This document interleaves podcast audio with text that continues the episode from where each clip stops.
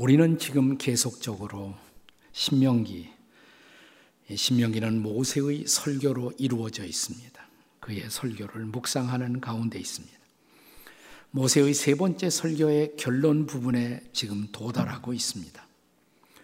그런데 문득 21세기를 살고 있는 우리가 유대인들의 조상인 모세를 이렇게까지 연구하고 이해해야 할 어떤 이유라도 있는지라는 궁금함이 생길 수가 있습니다.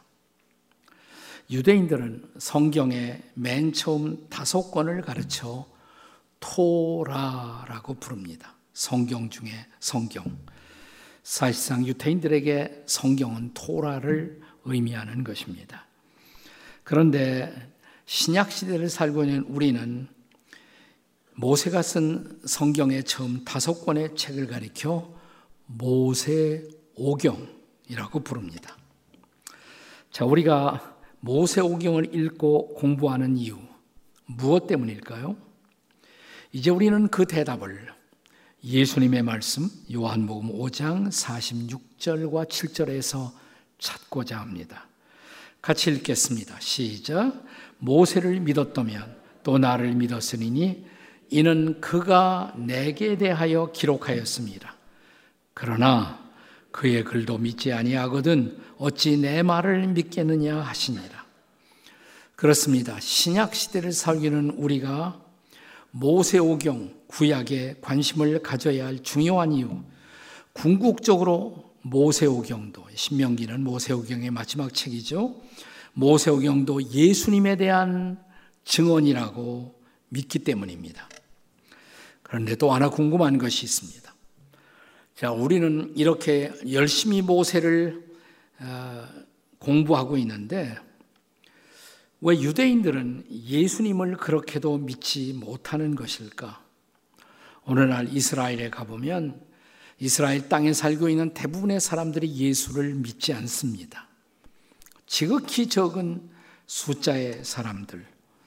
아마 다 합해야 우리 교회 지구촌 교회 전교인 숫자만큼은 될, 될지 모르겠어요. 그것도 약 3만 명 정도의 소위 사람들만이 유대인들만이 예수를 믿고 있습니다.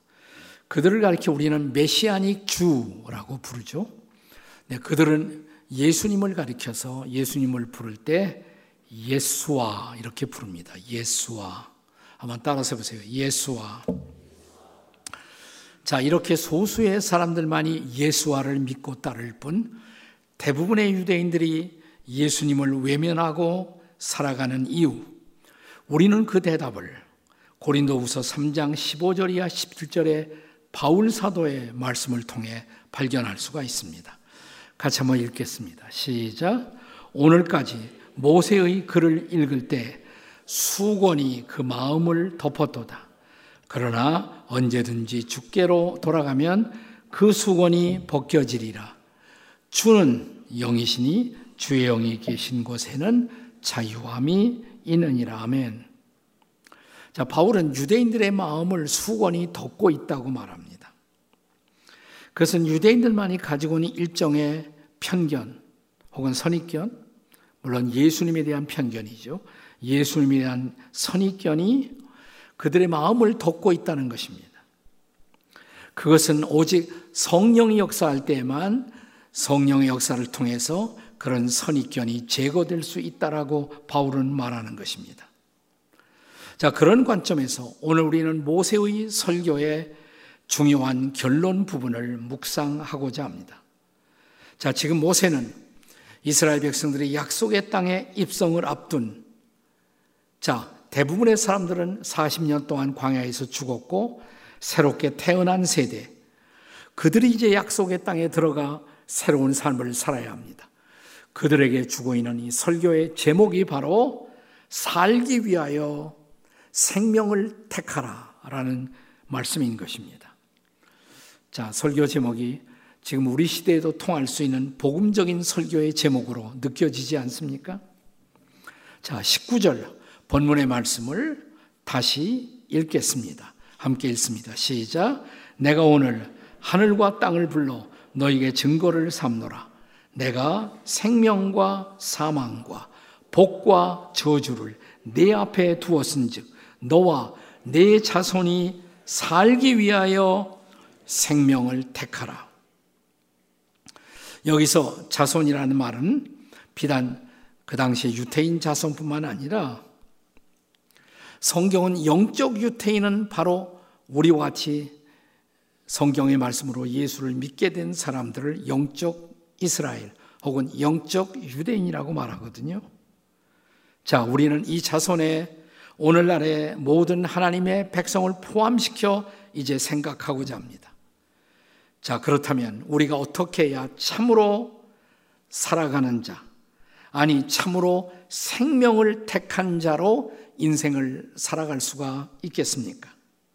그 첫째는 먼저 생명의 말씀을 받아들여야 한다는 것입니다. 우리가 정말 생명을 택한 자로 살아가려면 생명의 말씀부터 받아들일 수 있어야 한다는 것입니다. 우리는 본문 직전에 신명기 30장 11절부터 14절까지를 잠시 주목할 필요가 있습니다. 모세는 여기에서 하나님의 말씀이 혹은 율법의 말씀이 결코 어려운 말씀이 아니라고 말합니다. 자, 신명기 30장 11절의 말씀입니다. 같이 읽겠습니다. 시작. 내가 오늘 네게 명령한 이 명령은 네게 어려운 것도 아니요 먼 것도 아니라 너에게 어려운 말씀이 아니다. 너에게 멀리 있는 말씀도 아니다. 그리고 이어지는 12절에서는 그 말씀은 저 하늘에 있는 말씀도 아니고 13절 그 말씀은 바다 건너편에 바다 밖에 있는 말씀도 아니고 자 14절에요. 14절 말씀을 함께 읽습니다. 시작. 오직 그 말씀이 내게 매우 가까워서 내 입에 있으며 내 마음에 있은즉 내가 이를 행할 수 있느니라. 이 말씀이 내 입에까지 가까이 왔다는 거예요. 내 마음에 가까이 와서 내게 지금 기다리고 있는 말씀이라는 것입니다. 다시 말하면 하나님의 말씀은 어떤 철학처럼 난해한 것이 아니고 저 멀리서 우리를 어지럽게 하는 현학적이고 형이상학적인 말씀이 아니라는 것입니다. 공부 많이 한 학자들만이 이해할 수 있는 그런 말씀이 아니고 어린이도 이해할 수 있는 말씀이라는 것입니다. 대학 같은 학문의 전당에서만 이해할 수 있는 것이 아니라 삶의 마당에서 마음을 열고 있는 모든 사람들에게 다가올 수 있는 말씀이라는 것입니다. 자, 구약의 율법의 말씀이 그렇다면 구약을 넘어선 신약의 복음의 말씀은 더더욱 그렇다는 것입니다. 자, 예수님이 당신을 통해 예수님을 통해 계시된 복음의 진리에 대하여 마태복음 11장 25절에서 이렇게 말씀하십니다. 같이 읽습니다. 시작. 그때 예수께서 대답하여 이르시되 천지의 주제이신 아버지여 이것을 지혜롭고 슬기 있는 자들에게는 숨기시고 어린 아이들에게는 나타내심을 감사하나이다. 아멘. 어린 아이도 받아들일 수 있는 말씀이다 이 말이에요. 예수님이 그렇게 말씀하셨어요. 자, 바울 사도도 십자가의 도에 대하여 고린도전서 1장 21절에서 이렇게 말씀하십니다. 같이 읽습니다. 하나님의 지혜에 있어서는 이 세상이 자기 지혜로 하나님을 알지 못함으로 하나님께서 전도에 미련한 것으로 믿는 자들을 구원하시기를 기뻐하셨도다. 그러니까 인간이 자기의 지혜로 탐구해서 얻을 수 있는 말씀이 아니라는 거예요. 미련해 보이는 전도를 통해서도 누구나 받을 수 있는 말씀이라는 것입니다. 자, 이어지는 고린도전서 1장 23절, 24절의 말씀을 같이 읽겠습니다. 다 함께 시작. 우리는 십자가에 못 박힌 그리스도를 전하니 유대인에게는 거리끼는 것이요. 이방인에게는 미련한 것이로되 오직 부르심을 받은 자들에게는 유태인이나 헬라인이나 그리스도는 하나님의 능력이요 하나님의 지혜니라. 네. 십자가에 못 박힌 그리스도, 그리스도를 증거하는 말씀. 이것이 말씀의 본질이고 말씀의 핵심이고 이것은 누구나 받을 수 있는 말씀이라는 것입니다. 자, 우리가 바울 사도의 말씀을 계속 읽다 보면 바울이 신약의 로마서 10장 8절에서 오늘 본문 신명기 30장 14절을 인용하고 있다는 것을 발견하게 됩니다. 자, 로마서 10장 8절에 오늘 신명기의 본문이 나타나고 있습니다. 자, 여기에서 바울은 구약의 신명기의 말씀, 율법의 말씀이 결국은 이것이 복음의 말씀이다. 이것이 믿음의 말씀이라고 가르칩니다. 자, 읽어 보실까요? 자, 로마서 10장 8절에요. 다 같이 시작. 그러면 무엇을 말하느냐? 말씀이 내게 가까워 내 입에 있으며 내 마음에 있다 하였으니 곧 우리가 전파하는 믿음의 말씀이라. 자, 내 입에 다가온 말씀, 내 마음에 있는 말씀. 이게 어디 나온 거예요? 조금 아까 신명기에 있었던 말씀이잖아요. 네. 그러면서 바울은 이것이 바로 우리가 전파하는 믿음의 말씀이다. 이것은 단순한 구약의 율법이 아니라 이 말이에요. 이것이 복음의 말씀이고 믿음의 말씀이라고 말합니다. 그러면서 어떻게 이 말씀을 우리가 수용할 수가 있을까요? 로마서 10장 9절과 10절을 같이 읽습니다. 다 같이 시작. 내가 만일 내 입으로 예수를 주로 시인하며 또 하나님께서 죽은 자 가운데서 살리신 것을 내 마음에 믿으면 구원을 받으리니 사람이 마음으로 믿어 의에 이르고 입으로 시인하여 구원에 이르느니라 아멘. 그렇습니다. 이 쉬운 복음의 말씀 이것을 마음으로 받아들이고 입으로 고백할 때 그 말씀은 나를 구원하는 구원의 말씀이 되고 우리는 구원받은 백성이 된다는 말씀인 것입니다. 믿으십니까, 여러분? 이 말씀을 마음으로 받으셨습니까? 안 받으셨어요, 아직? 이 말씀을 마음으로 정말 받아들이셨습니까? 그리고 이 말씀을 입으로 고백하고 계십니까? 그렇다면 그 사람들은 구원받은 사람이다, 이 말이에요. 자, 마음으로 믿고 입으로 시인하면 구원에 이른다라고 말씀하고 있습니다. 이렇게 우리는 우리를 살리는 구원의 말씀, 우리를 살려내는 생명의 말씀을 마음으로 수용하고 입으로 고백함으로 살아가는 하나님의 백성이 된 것을 믿으시기 바랍니다. 자, 그렇다면 어떻게 우리는 정말 생명을 선택하고 평생 살아갑니까? 생명의 말씀을 먼저 받아들여야 하고, 그리고 두 번째로는 이제 사망이 아닌 생명의 길을 선택할 수 있어야 합니다. 한번 따라서 하실까요? 사망이 아닌 생명의 길을 선택합시다. 네, 옆에 사람에게 한번 해보세요. 시작. 사망이 아닌 생명의 길을 선택합시다. 네. 자, 우리가 한번 성경 말씀을 하나님의 말씀으로 받아들인 것으로 이 말씀에 대한 수용이 끝나는 것이 아니라는 것입니다. 자, 이제 우리는 말씀을 받아들였지만 이 말씀을 붙들고 날마다 우리는 다시 선택의 기로에 서게 된다는 것입니다. 그리고 이 말씀대로 오늘도 살 것인지 말 것인지, 이 말씀대로 오늘도 순종할 것인지 불순종할 것인지를 선택하며 살아야 한다는 것입니다. 순종하면 이 말씀은 생명의 말씀이 되지만 불순종하면 이 말씀은 사망의 말씀이 된다는 것입니다. 같은 말씀이 우리의 선택에 따라서 복의 말씀이 되기도 하고 우리의 화를 초래하는 말씀이 되기도 한다는 것입니다. 자, 그것이 오늘 본문 15절과 16절의 내용이 아니겠습니까? 다시 한번 15절, 16절을 읽겠습니다. 다 같이 시작. 보라, 내가 오늘 생명과 복과 사망과 화를 내 앞에 두었나니 곧 내가 오늘 내게 명령하여 내 하나님 여호와를 사랑하고 그 모든 길로 행하며 그의 명령과 규례와 법도를 지키라 하는 것이라 그리하면 내가 생존하여 번성할 것이요 또 내 하나님 여호와께서 내가 가서 차지할 땅에서 내게 복을 주실 것임이라 아멘. 자, 우리는 날마다의 삶의 마당에서 생명과 사망 혹은 복과 저주 사이에서 선택하며 계속 살아야 한다는 것입니다. 순종을 선택할 때 우리는 바로 생명의 길을 선택하는 것이고 불순종할 때 우리는 사망의 길을 선택하여 걷는 것입니다. 다시 본문으로 돌아와 19절의 말씀을 한 번 더 읽어 보십시오.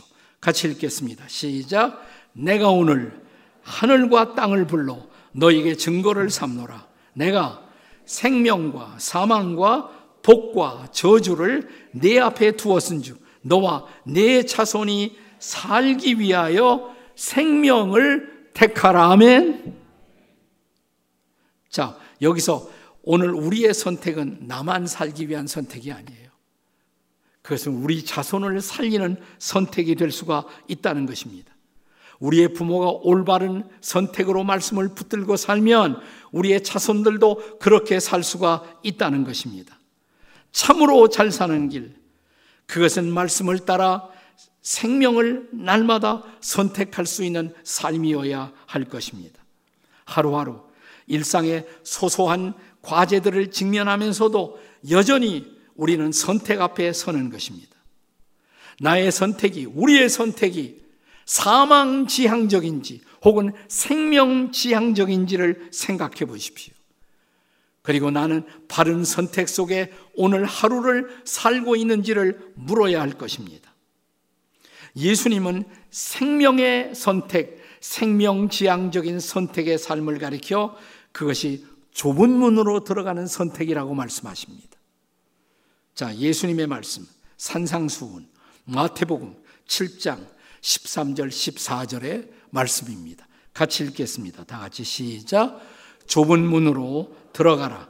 멸망으로 인도하는 문은 크고 그 길이 넓어 그리로 들어가는 자가 많고 생명으로 인도하는 문은 좁고 길이 협착하여 찾는 자가 적음이니라. 아멘. 그러니까 좁은 문과 넓은 문의 근본적인 차이. 뭐 문이 실제로 좁다 이거보다도 더 중요한 것은 그리로 선택한 사람이 적다 이 말이에요.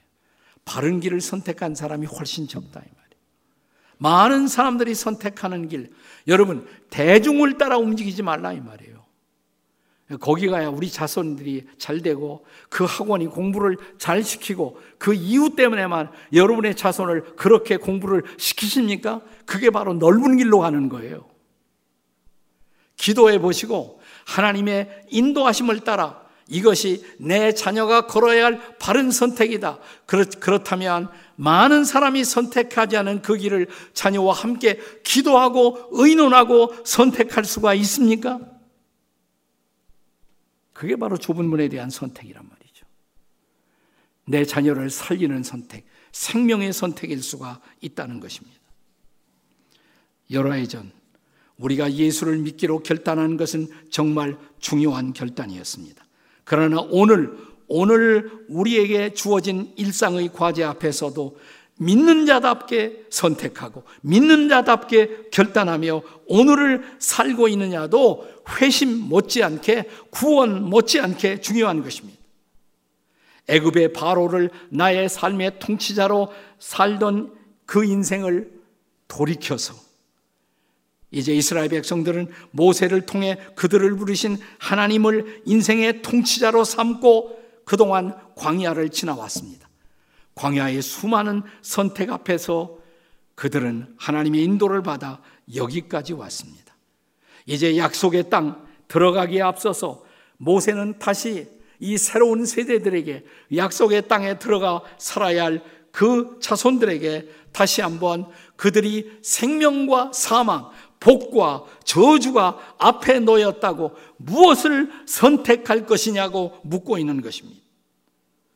오늘 여러분의 선택은 무엇입니까? 우리의 선택은 무엇입니까? 우리는 과연 오늘도 생명을 선택하고 생명의 길을 걷고 있습니까? 아니면 나도 모르게 예수를 믿으면서도 나는 대중이 지향하는 사망의 길을 걷고 있는 것은 아닙니까? 이제 중요한 생명을 선택하는 삶의 마지막 비밀을 본문은 가르칩니다. 하나님을 전적으로 사랑하는 삶을 살아야 한다는 것입니다. 우리가 하나님의 생명을 선택하고 산다는 것, 어떻게 사는 것일까요? 그게 도대체. 어떻게 살아야 생명을 선택하고 살아요? 본문에 의하면 한마디로 그 대답은 하나님을 사랑함으로 살라는 것입니다. 자, 16절의 말씀을 또 한 번 읽습니다. 16절. 다 같이 시작. 곧 내가 오늘 내게 명령하여 내 하나님 여호와를 사랑하고 그 모든 길로 행하며 하나님을 사랑해서 그 길로 가라. 그 모든 길로 가라. 자, 20절 말씀도 볼까요? 20절에도 다 같이 시작. 네 하나님 여호와를 사랑하고 그의 말씀을 청종하며 또 그를 의지하라. 그는 내 생명이시요 내 장수이시니 여호와께서 내 조상 아브라함과 이삭과 야곱에게 주리라고 맹세하신 땅에 내가 거주하리라. 아멘. 하나님을 전적으로 사랑하고 살면 그것이 바로 말씀을 지키는 삶이 된다는 것이에요. 왜냐하면 사랑은 사랑하는 사람을 따르게 만들고 사랑은 모든 것을 가능하게 하기 때문입니다. 그래서 제가 자주 인용하지만 성 어거스틴이 한 유명한 메시지. 하나님을 사랑하라. 그리고 네 마음대로 하라. 이 크리스천 삶의 비밀이에요. Love God and do what you want. 하나님 사랑하라. 그리고 네 마음대로 하라. 근데 이 말씀을 오해하기 쉬워요. 네.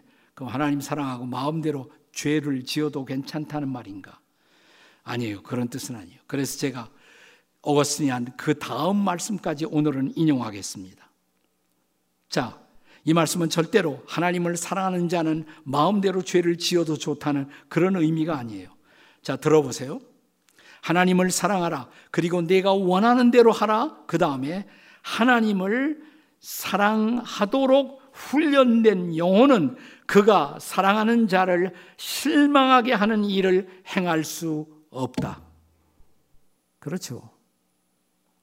우리가 정말 주님을 사랑한다면 그분이 그분을 실망시키는 일을 할 수는 없잖아요. 저는 그런 의미에서 율법과 복음은 궁극적으로는 일치한다고 믿습니다. 율법의 최고의 계명이 뭘까요? 율법의 최고의 계명. 내 마음을 다하고 목숨을 다하고 힘을 다하고 뜻을 다하여 주 너의 하나님을 사랑하고 그 다음에 그 다음에 내 이웃을 내 몸같이 사랑하라. 그게 최고의 율법이잖아요. 율법의 최고예요. 근데 복음의 극치는 뭐예요? 복음의 극치는 요한복음 3장 16절이 복음의 극치죠. 하나님이 우리를 사랑하셔서 독생자를 주셨고 그를 믿음으로 영생을 얻는다는 거. 이게 복음의 극치 아니에요? 근데 같은 메시지를 사도 요한이 요한 1서 4장 8절과 9절에서는 이렇게 말합니다. 한번 같이 읽어보세요. 다 같이 시작. 하나님은 사랑이시라. 그 다음에 하나님의 사랑이 우리에게 이렇게 나타난 바 되었으니 하나님이 자기의 독생자를 세상에 보내심은 그로 말미암아 우리를 살리려 하심이라. 아멘. 하나님은 사랑이세요. 우리를 살리려고 독생자 예수를 보내셨어요. 그분의 십자가의 희생을 통해서 저와 여러분이 구원받고 영생을 얻게 되었어요. 다시 살게 되었어요. 그래서 이 사랑을 경험한 자 어떻게 살아야 할까요? 요한일서 4장을 쭉 읽어 보시면 자, 우리는 요한일서 4장 8절과 9절만 읽었지만 10절 이하를 쭉 읽어 내려가면 마지막 절 요한일서 4장 마지막 21절 결론입니다. 같이 읽겠습니다. 다 같이 시작. 우리가 이 계명을 주께 받았으니 하나님을 사랑하는 자는 또한 그 형제를 사랑할지니라. 네. 그러니까 율법의 최고의 계명과 일치하잖아요. 그러니까 마지막 복음의 메시지도 하나님 사랑하고 이웃 사랑하며 살라는 거예요. 그리고 참으로 사랑하면 말씀을 붙들고 그렇게 살게 되고 이웃을 사랑할 수밖에 없다는 것이에요. 사랑하지 못하니까 순종하지 못하는 것이죠. 제가 종종 설교할 때 소개한 과거에 미국 대통령 닉슨의 보좌관이었던 찰스 콜슨의 이야기 제가 종종 소개하죠. 그가 워터게이트 사건의 책임을 지고 감옥에 들어갑니다. 감옥이 그를 거듭나게 만들었어요. 그를 위해 기도하던 사람들이 성경도 들여보내고 C.S. 루이스의 책도 보내주고 그 읽는 가운데 거기서 그가 거듭나게 됐어요. 예수 믿게 됐어요. 그리고 감옥에서 나오자마자 쓴 유명한 책이 무슨 책? 거듭남, Born Again이라는 책을 쓰게 됩니다. 세계적인 베스트셀러가 됐어요. 그리고 그는 감옥에서 나오고 나서부터 무슨 일을 시작하냐면 감옥에 있는 사람들을 돕는 일을 시작해요. 평생 그렇게 했어요. Prison Fellowship, 재소자 선교회를 만들어서 감옥에 있는 분들을 돕는 일을 평생 하게 됩니다. 이 사역을 시작하면서 쓴 두 번째 책, Born 그 다음 책이 뭐냐면 Loving God이라는 책이에요. 하나님을 사랑함이라는 책입니다. 네. 사실 거듭난 사람들이 이제 할 일은 하나님 사랑하고 이웃 사랑하고 사는 것만 남아 있는 것이죠. 이 러빙 갓이라는 책에 보면 이런 이야기가 나옵니다. 그 책에 보리스 콘펠트라는 의사의 이야기, 내과 의사의 이야기가 나옵니다. 이 사람은 억울하게 감옥에 들어갔지만 역시 감옥에서 예수님을 만나 예수님 영접하고 그리스도인이 된 의사였어요. 의사였기 때문에 이 수용소에서 그는 의사 일을 하게 만들었습니다. 계속 환자들 치료하고 수술도 했어요. 적지 않게 수술도 했습니다. 근데 그가 크리스찬이 되고 나서 첫 번째 선택 앞에 서게 됩니다. 한 죄수를 수술하게 되었어요. 아니, 죄수가 아니라 간수였습니다. 그 감옥에서 간수 역할을 하던 한 사람을 수술하게 되었어요. 근데 그 감옥은 그 감옥에 있던 모든 사람들이 다 혐오하던 간수, 제일 싫어했던 이 의사도 굉장히 싫어했던 간수를 자기가 수술하게 된 거예요.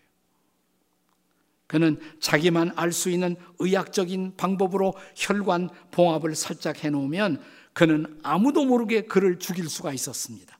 그런 유혹이 지나갔어요, 마음속에서. 이렇게 해치울까, 이 친구를. 네, 다음 순간 기도가 떠오릅니다. 주기도문이. 그래서 기도를 했대요. 우리가 우리에게 죄 지은 자를 사하여 준 것 같이 우리 죄를 사하여 주옵시고 이 기도를 한 순간 그 마음속에 이 간수를 살려야 한다는 생각이 들었어요. 원수를 사랑하라고. 그래서 수술을 해서 그를 살렸습니다. 살려냈습니다. 그가 크리스찬이 되고 첫 번째 한 일이 그거예요. 왼수 같았던 이 친구를 살려내는 일이었습니다. 그리고 이어서 그는 환자들의 급식을 도둑질하고 있던 한 간수를 주목하다가 그 간수를 고발하게 됩니다. 그것은 매우 위험한 일이었습니다. 거의 그 감옥에서 용납될 수 없었던 일이에요. 간수를 고발하다니. 그런데 이 환자들의 급식을 도둑질했던 이 친구를 용납하면 수많은 환자들이 굶을 수밖에 없어요. 다른 환자들을 살려내기 위해서 그는 생명을 거는 위험한 선택을 한 것입니다. 그 간수를 고발해 버린 것입니다. 그런데 고발하고 나니까 마음속에서 평화가 오더래요. 그리고 놀라운 마음속에 자유가 와요. 마음이 평안해지고 엄청난 자유가 이루어지고 그리고 그걸 고발한 소식을 알고 왜 그런 일을 했냐고 다른 환자들이 저들이 당신을 그냥 놔두지 않을 것이라고. 한 젊은 환자를 붙들고 같이 대화를 나눕니다. 나는 그렇게 할 수밖에 없었다고. 그것은 그리스도가 내 마음속에 오셨기 때문이라. 그래서 나는 한 간수를 살려낸 것이고 그 그리스도가 내 안에 오셨기 때문에 나는 이 수많은 사람들의 양식을 도둑질하는 저 친구를 용납할 수가 없었던 것이라고. 그것도 꽃 같은 이유 때문이라고. 예수님이 내 안에서 그렇게 나를 시켰다고. 네. 그날 그 젊은 환자는 이 의사와 대화하면서 의사에게서 참된 그리스도 상을 발견합니다. 그리스도를 발견합니다. 그리고 예수를 믿지 않았던 이 친구가 젊은 환자가 예수를 믿기로 결단합니다. 그리고 그가 감옥에 나갔을 때 그 스토리를 알리게 돼요. 의사는 그 사건 때문에 세상을 떠났지만 그 사건에 대한 증인이 바로 이 젊은 환자가 된 것입니다. 그는 문학가였습니다. 그는 훗날 노벨 수상 작가가 된 바로 알렉산더 솔제니친이라는 사람이었어요. 솔제니친은 이런 글을 남깁니다. 나는 이 의사의 영혼들을 사랑했던 그 위대한 사랑의 증인이 되었다고. 사랑하기 때문에 모험을 두려워하지 않았던 의사. 사랑하기 때문에 자기의 생명을 바칠 수 있었던 의사. 그는 정말 하나님을 사랑하는 사람이었다고. 그리고 마지막 이런 메시지를 남깁니다. 사랑은 위대한 순종이라고.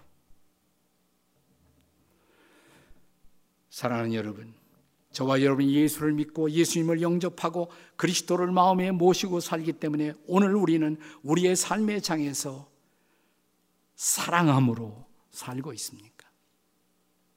그리고 여러분의 사랑은 순종일까요? 기도하시겠습니다.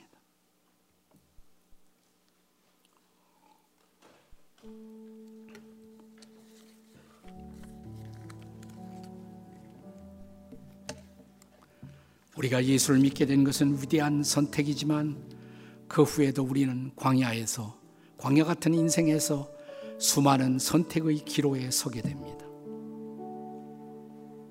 아마 추석절을 앞에 두고도 우리는 여러 가지 선택, 여러 가지 결정을 해야 할 일들이 있을 것입니다. 사랑함으로 결정하십시오.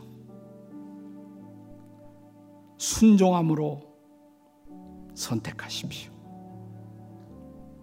그리고 사랑은 순종인 것을 잊지 마십시오. 주님, 저를 도와주시고, 제가 참으로 사랑하고 사는 자가 되게 해 주십시오. 생명을 선택하고 사는 자가 되게 해 주십시오. 주님, 우리 부르고 함께 같이 기도합니다. 주님, 오늘 우리가 하나님 앞에 말씀을 받아서 이 말씀을 붙들고 사랑함으로 살아가는 당신의 백성이 될 수 있도록 도우시고 역사하시고 인도해 주시옵소서.